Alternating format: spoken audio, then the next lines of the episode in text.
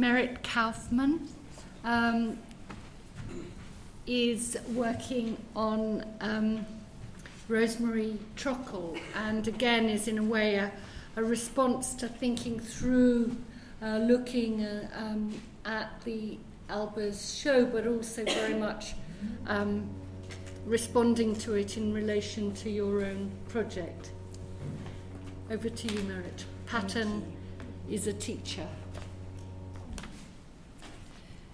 Thank you, and yeah, thank you all for staying through to the very end. Um, I think we've had so much fascinating research, much of which I think resonates in my loose thoughts um, that I hope won't feel too repetitive, but perhaps lead into a nice roundup. Is it okay? Okay, great. Thank you. So I've just started my research on Rosemarie Trockel, a contemporary German artist, perhaps best known still for her knit works.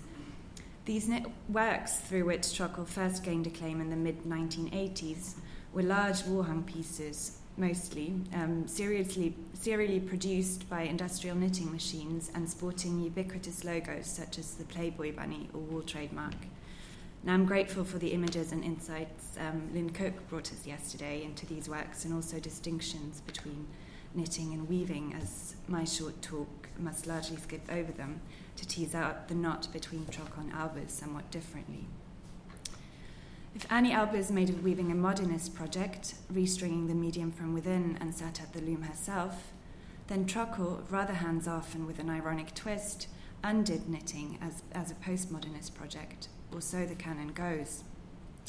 Upon visiting a solo exhibition by Trockel titled The Same Different at Moderna Museet Malmö and concurrent with Anni Albers at Tate, one phrase stuck with me as it resonated particularly strongly across the two. Pattern is a teacher. Pattern is a teacher appeared twice, scribbled across sketches shown alongside larger works.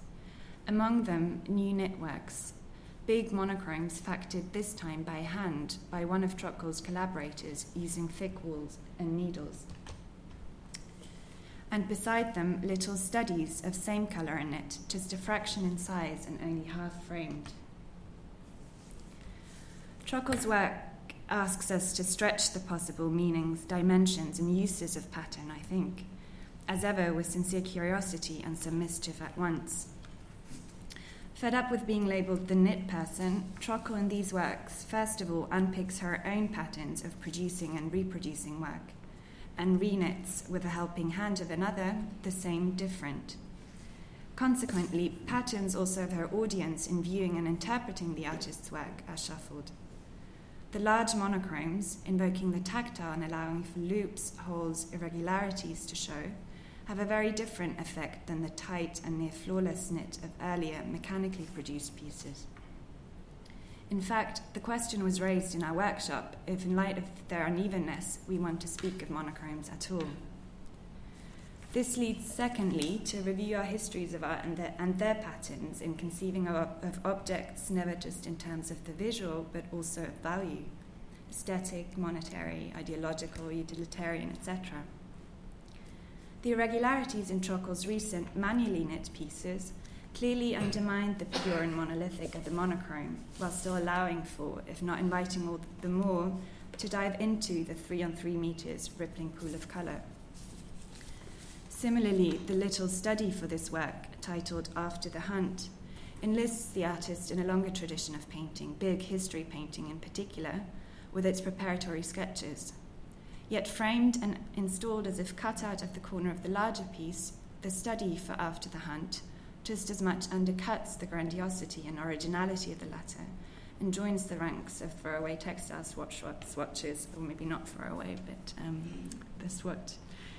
So Trockel persistently meddles with patterns through which we visualize and evaluate high and low, small and large, surface and depth, the manual and mechanical, original and copy, before and after, and as Lynne Cooke importantly highlighted yesterday, also how gender tends to be attached to terms and objects, materials, perhaps. Rife with wordplay and shifting between English and German, as Trockel's notes attest. Yeah. Her work thirdly points us to uncover the observed ambiguities in the word pattern or muster itself, which Briony already explored in part this morning. The German noun muster encompasses the English pattern, study, and swatch in one.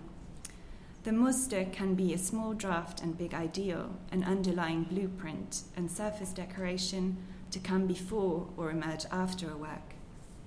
The German verb mustern means to apply or follow a pattern as well as to eye something up and critically take it apart. It also, like the English to muster, connotes a military context in describing the activity of examining an object upon its fitness for survival. To return to Anni Albers, also of German mother tongue, but very quickly perfecting her English in exile from Nazi Germany. The pattern, or muster, enjoys little prominence in her writing. Who knows whether this has anything at all to do with its ambiguous and partly negative connotations? Terms such as visual organization or tactile sensibility were certainly more suited to her project of developing a distinct modernist vocabulary of weaving. Now, I do not want to undo the rigor of her work and blur all differences between terms and techniques. Still, I wonder if we can find a place for the pattern, understood with Trockel as teacher, also in Albers' practice, especially with view to her artistic and pedagogic strategies. The pattern is not as teacher, nor taught by someone else.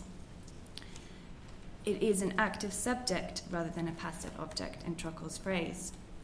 It is a protagonistic first, perhaps, with that passive attentiveness with which also Albers met her material a passive attentiveness which allowed for a process of learning whereby patterns in making, viewing, using weaving could be turned around and inside out by the artist. As we've seen throughout the exhibition and conference, I think, like Trockel's so Albers' process involved following threads backwards and unraveling existing patterns, both her own and those of others, to reimagine and shape the same different.